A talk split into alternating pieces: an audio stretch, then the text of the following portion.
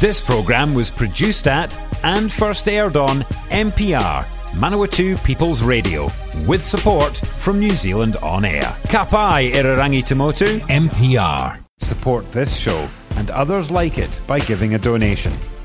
For more information, go to www.mpr.nz forward slash donate.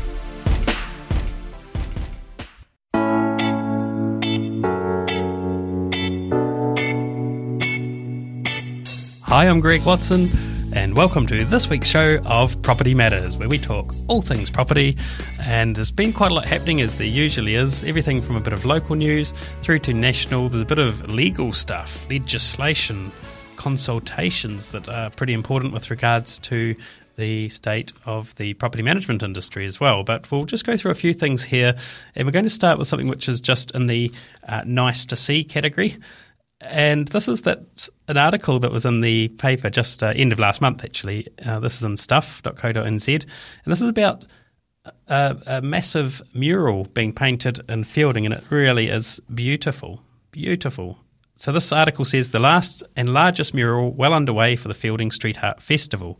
So, the final touches are being added to the largest and final mural being painted as part of the Manawatu Street Art Festival.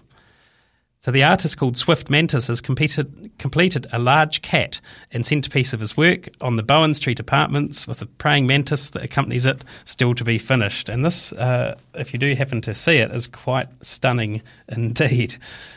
His style is pretty particular, according to Manawatu Street Art Festival organiser Joe McMenamin. It's got shadowing. It looks like it's really coming out the wall, which is amazing. It's so cool to have something really striking and really, you know, if you're walking past, just go, wow, what is that? So the so that's uh, on the uh, Bowen Street apartments. There's three other murals have been completed in the public car park behind Murray's Irish Bar as well.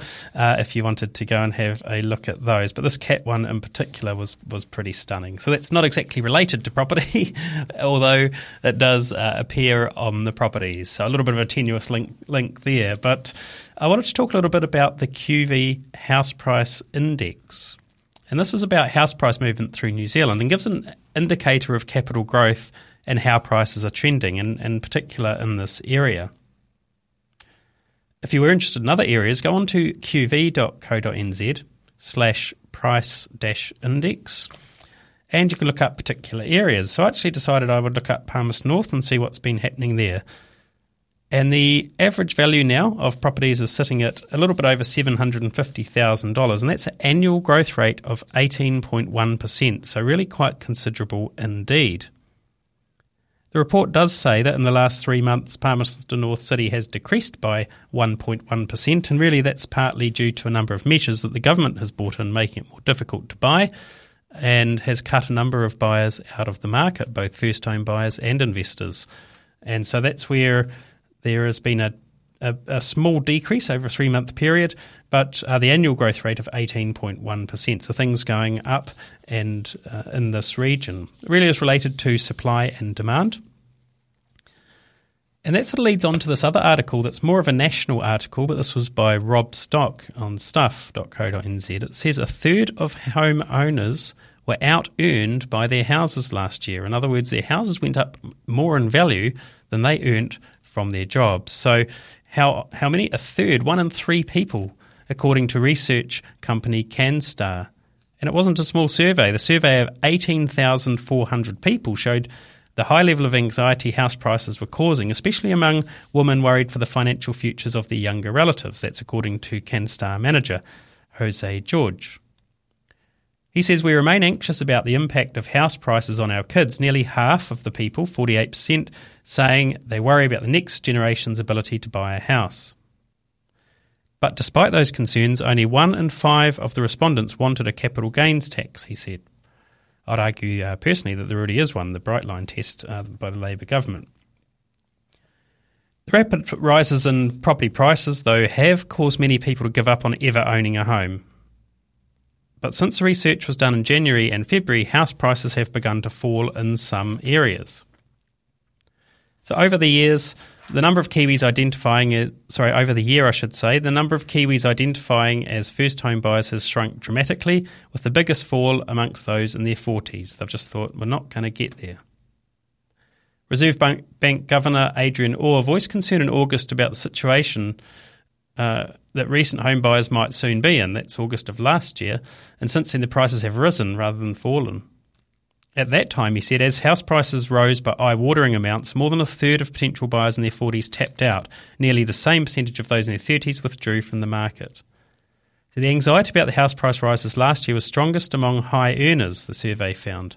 There was also increased pessimism over the number of years it would take for aspiring home buyers to save a deposit, and that's really a shocker.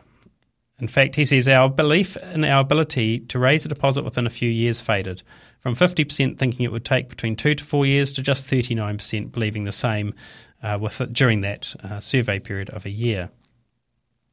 Even saving a deposit as small as 10% would require putting away 50% of your income, a huge ask given the cost of living, uh, particularly if you're on a single income. So even if you were able to achieve that level of saving, it would take five and a half years to get a 10% deposit for the median priced Auckland property and nearly four years for a median priced property nationwide. So certainly, uh, I know in the case of uh, my personal property that that earned more uh, in the last 12 months than I did. So I'm probably one of the um, one of those people uh, where the it just shows that in this area in Palmerston North, Manawatu, Manawatu Wanganui, um, there will be many people probably that are in that category as those changes have been really significant indeed. So, what's happening with supply and demand? Well, this article from Melanie Carroll on stuff.co.nz, again, it's national statistics, but it says building consents jump up again in February, just shy of 50,000 per year. So those are record levels. Um, and there were almost 4,200 new homes consented last month, and that's up 34% on a year earlier. And it's a record high for the month of February, according to Statistics New Zealand. So for the year ending at the end of February, new homes consented had a fresh annual record of 49,733. That's up 25% on 2021. So that's good. Those consents will flow through. And that was in terms of the annual amount was almost 10,000 more consents than the previous February year record, which was set in 1974, and that's been unchallenged until now. So that may help somewhat in some areas. It depends. Um, Auckland's got the highest number of consents for that last 12 month period, almost 21,000, uh, which would indicate, and as we know, the market there is uh, dropping a bit compared to where the massive heights that it has been. Uh, I haven't got figures, unfortunately, for our region. But suffice to say that uh, supply versus demand, supply still has not caught up and we're a wee way off, which means house prices should continue to rise. Um, later this year, probably, I think it's June or July, the government will reverse or relax some of the restrictions that they've put on um, that were supposed to target uh, loan sharks and, and supposed to make it harder for organisations to lend. Uh, really, in my view, they made a mistake with that legislation and they've made all financial institutions, and many of those who already had conservative safeguards in place, like your major banks, um, have to look even more um, strictly at buyers' financial situations to the point where many many were being declined. Now, why would banks decline lending money? Well, there's huge fines now if they haven't done uh, the proper background checks into people's finances. Now, those checks are not well defined. And that's a real problem. They're not well defined in law. So if you're a bank, and let's say you're an individual in the bank, if you lent to somebody irresponsibly that maybe you shouldn't lend to, you could receive a personal fine. I believe it's up to $200,000. So what happened is when they changed that legislation, the bank said, wow, we, we don't want to get caught with those sorts of fines. We don't want it to happen to our staff. We don't want it to happen to our business. Let's go extra strict. And that's what's happened. That won't be reversed probably uh, till June or July. I'm guessing July, uh, when the market will uh, many more buyers will be able to return to the market, and that will make a difference. But we're in this period just at the moment where um, there's quite a lot of homes on the market. You if you have um, seen what's available in the region, it's way more than it used to be. Open homes are quiet. And again, it's just a reflection that it's difficult for people to get the money that they want. And that reflects in this next article, which was in the New Zealand Herald. It says Property Report Auckland house prices fall for the first time in two years. So it says that Auckland house prices have fallen for the first time in almost two years, with one inner city suburb dropping by more than $150,000. So this isn't happening widely around New Zealand, but it is happening in Auckland. So city houses are now worth 1.55 million on, on average, with values falling very slightly, 0.1% during the first three months of this year. So this article and the headline is dramatic. It says house prices fall for first time in two years. We're talking 0.1 of a percent. Now that's compared to it going up 20 or so percent uh, plus in the last year or so. So it's a small small dip. Will it continue? Possibly. And will it get worse? Possibly in, in Auckland. We'll wait and see. It depends how many of those new builds are coming online and, and what, what the demand's like. Another thing that uh, some pundits are saying in the media, although I haven't got a specific article about it today, is that they're wondering when the borders are opened up, will a whole lot of Kiwis move away? Will there be a employee drain or a brain drain to Australia where people, it's well known, can get paid considerably higher than what they get paid in New Zealand? If that happens and people are selling homes again, that will affect supply and demand, particularly when they're leaving the country. For every uh, family that leaves, uh, that's a, that's an extra house that's available for those who need it at the moment. So uh, watch that space, see what happens when the government opens up the borders, and it'll be interesting to see what happens in the six to twelve months after that. Many Kiwis have gone through a pretty difficult period of hardship with regards to COVID, and certainly the appeal uh, for people to earn more money uh, is is strong, and that appeal is does seem to be coming from across the Tasman. We'll just have to see where we go with that. That, in its uh, own regard, could cause quite considerable problems if a lot of the people leaving are tradies. And um, who's going to be building those 50,000 homes that I talked about in the previous uh, article? Now, if you're getting a bit despondent about uh, being able to afford a property and that sort of thing, this article from Joanna Davis from stuff.co.nz says a new house for 250,000 is a relocatable home a way to get on the property market. So if you're looking to buy a home and you can buy them for even less than 100,000, you know there's going to be a catch. And in this case, of, of the example in this article, the very big catch is that you need to own your own land to put it on you need to pay removal fees and rebuild costs once the relocated house is on site. So typically, uh, these homes are being sold without the land so that uh, people can then develop. So it might be an older, something like an ex state house to be moved or a large home to be moved so that new homes can be developed. This means that the old homes might actually be fine for living in, but uh, so therefore they sell the homes for a cheap price. And that's where uh, they give the example here of a five bedroom home and uh, beg your pardon, a, a three bedroom home, 142 square metre house, um, and uh, that, that, some people bought and put onto a holiday park, which is a, um, a possibility for them. They do own the park though, so it's important to know that the man who's done that says that uh, one of the benefits is the cost. It costs about half compared to uh, building, he says. And the other side is that we have a lodge and buildings about 50 metres away, so we wanted something to look in keeping, and something new would have looked wrong. So there's always um, situations there. They are still doing up the interior of the home, although they were able to move in within a month of it being on site. So Warren estimates the whole thing will cost $250,000 once completed. And that's on the high side, it could be, but under that. So they already had the land. So if you're looking at uh, buying land to put a house onto or subdividing, let's talk about buying. You just need to check if there are any covenants on that land first. In other words, any rules particular to that location about what can be put on. Many new developments won't allow you to put a older home on. They want uh, all the homes in the area to often uh, look and feel uh, very similar. Nevertheless, if it was something that was subdivided, um, then you know, if you've got a section, you can pop a house on. It's amazing what they can do and what machinery they've got to um, effectively lift a home and uh, move it from here to there. In our region, uh, one of the companies that does this is Britons, uh, based in Bulls, and that's where when you're driving through Bulls, you can see uh, a number of the uh, a number of the properties that are there. You can actually go and have a look at them and decide where to move them. And those sort of people have all the information about things like uh, getting services to the house and so forth. What was interesting about this article um, around this this house, this historic villa. Um, or a historic villa they talk about in the article, I should say, um, was moved from Palmerston North up to Clark's Beach in Auckland. So, really, there's no limits for geography. It's just a matter of the price and then a bit of remedial work. Sometimes they need to uh, literally chop a house up and put it back together at the other end. Um, and, but that's all just part of the uh, part of the cost, and then then your decor on top of that um, can cover up um, many things there.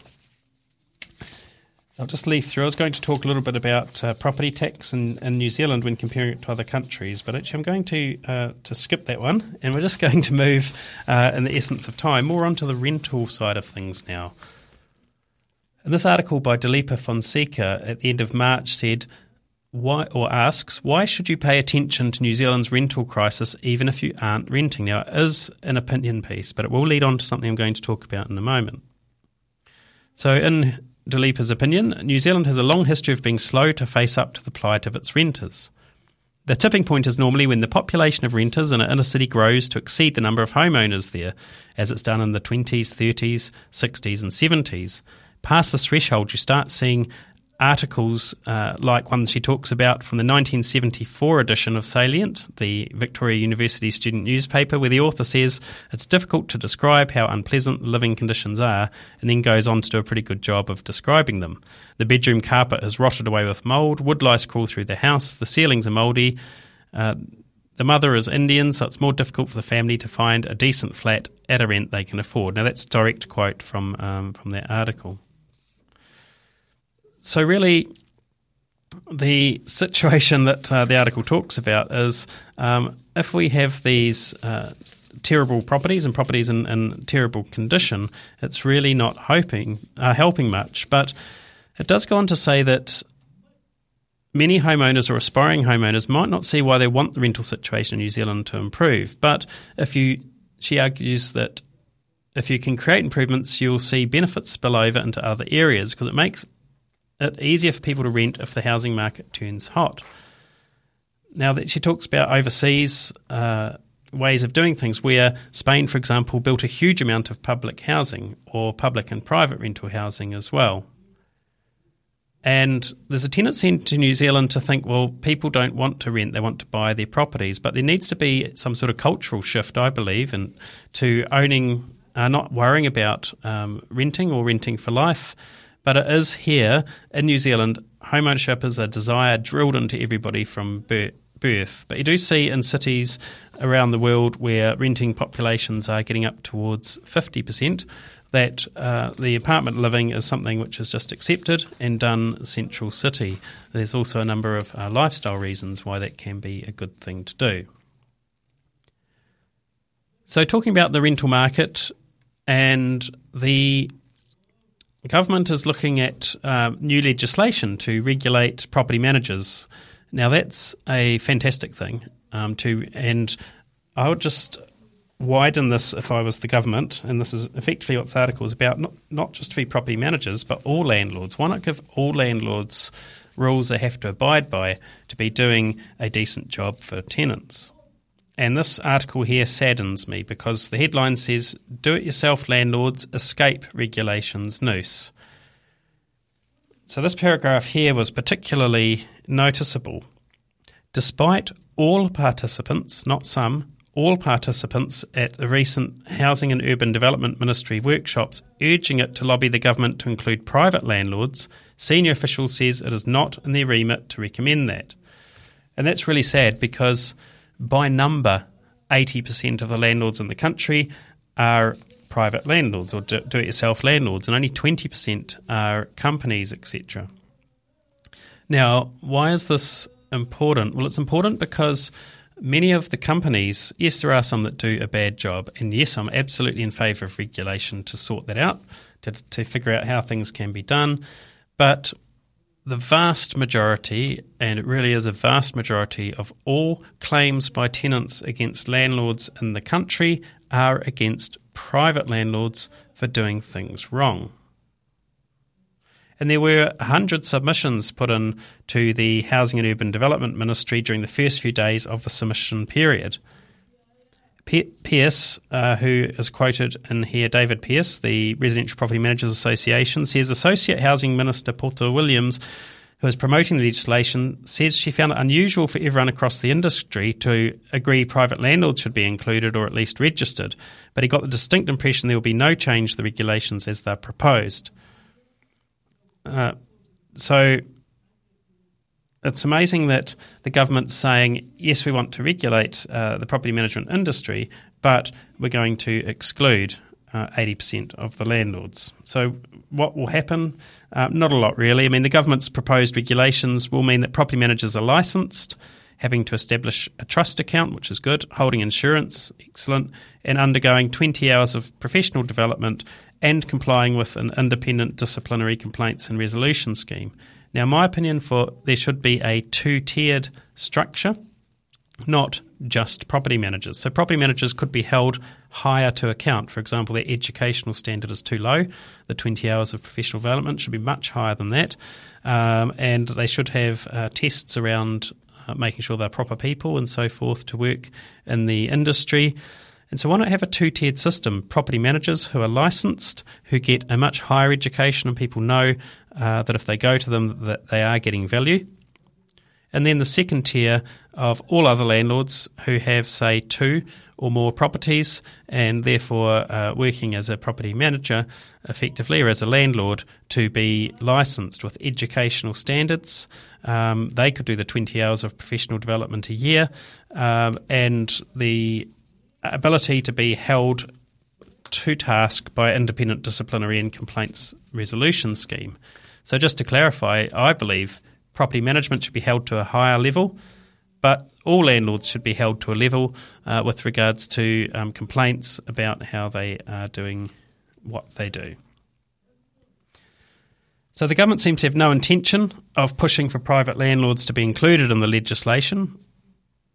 Housing and Urban Development Ministry sees the biggest issue as who will be the regulator and who will oversee the scheme, says Pearce. Property managers prefer the real estate authority as the regulator, and those outside the immediate service have suggested the Ministry of Building Innovation and Employment, which already has deep knowledge of the sector, through involvement with tenancy services. So, really, the real estate authority uh, has got a very good framework in place for the real estate industry for discipline and so forth. They could just do that under a two tiered system for property management, and the Ministry of Building, Innovation Employment could do it if they wanted to for all other landlords. So there is le- there is uh, legislation and regulations that are used in Wales, and the Wales models, model includes a register of all property managers and private landlords.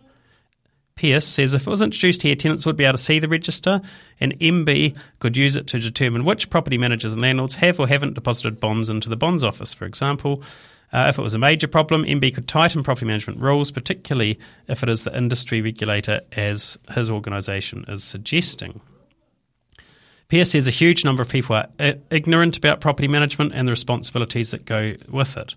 Few property owners ask why they get rubbish service, but often it comes down to the biggest problem in the uh, sorry, why they get rubbish service, I should say. Uh, when it comes down the biggest problem in the industry that's really acknowledged, he believes property managers are overworked. Now, that's something that's different and outside the realms of this legislation. So, therefore, we'll have to see where that goes. Moving on, there's just this article that comes out of Nelson, and I've got a soft spot for Nelson after living there for a while. This says green homes in airspace are proposed to address housing and climate problems. Now, what they're looking at is building apartment blocks on stilts over a public car park in central Nelson, and that would help provide affordable homes, reduce greenhouse gas emissions, help add buzz to the city, proponents say. Now, this article is on Stuff by Katie Jones. I'd strongly suggest looking this up. This is a pretty cool looking um, four level high apartment block um, in, in a car park. The work's been done to see, and I think this is great because what they're looking at is a main structure made from locally grown pine would have a much smaller carbon footprint than concrete and steel. There'd be one, two, or three bedroom units built in a grid, allowing for the units to be bigger or smaller once a block was constructed, reducing need to build more homes when the demand changes. And they'd standardise materials to make sure that uh, the building is more cost effective and faster to build. And there would be plantings around the apartment block which would soften the existing square, establishing a green corridor through the city, tying in with the aim of the city's spatial plan to create a pedestrian link across the CBD. There would be sustainable features like rain gardens where water flowed in and was treated there rather than going straight into the drains and seas. So it would make the square a pleasant place to be. Like I said, best if you see the picture of stuff.co.nz. So it's amazing that uh, they would look at building apartments on stilts above an existing car park, but boy, the people that think these things up are pretty cool. So there are, according to uh, the sources in this article, there are 6,000 people that come into Nelson or Central Nelson to work, but only 50 people that live in Central Nelson.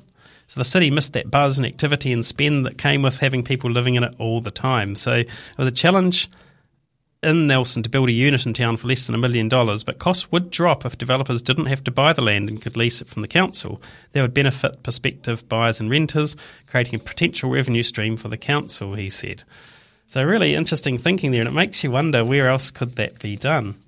Uh, many cities have inner city car parks, well, sort of probably not the largest ones. Largest ones have. Um, uh, already got um, apartment like buildings in many places, but even somewhere here, like in Manawatu, you could uh, build uh, over a car park. For example, you could have apartments over part of the plaza car park if you wanted to. And uh, in some of the inner city sites, and they do look really nice where they're the low rise model and that just creates more housing. So interesting. Low low cost thoughts for our local government, maybe it's uh, worth worth a consideration. But uh, that was certainly um, captured my attention because I thought that's a great way to do affordable housing close to the city centre and to rejuvenate, in the case of Nelson, a bit of the city centre. And that's all we've got time for this week on Property Matters. It's been lovely having your company. You can find Property Matters anywhere where good podcasts are found. Just look up Property Matters or Greg Watson to find it otherwise here on mpr.nz, and you can probably subscribe to the show. So thanks for listening. We'll catch up with you in a week's time.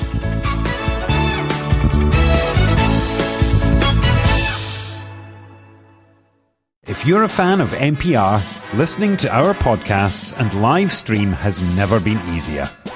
Just search for accessmedia.nz on the App Store or Google Play and download the app with the kiwi fruit logo. Once you've got it, pick Manawatu People's Radio from the list of stations and go find your new favourite show.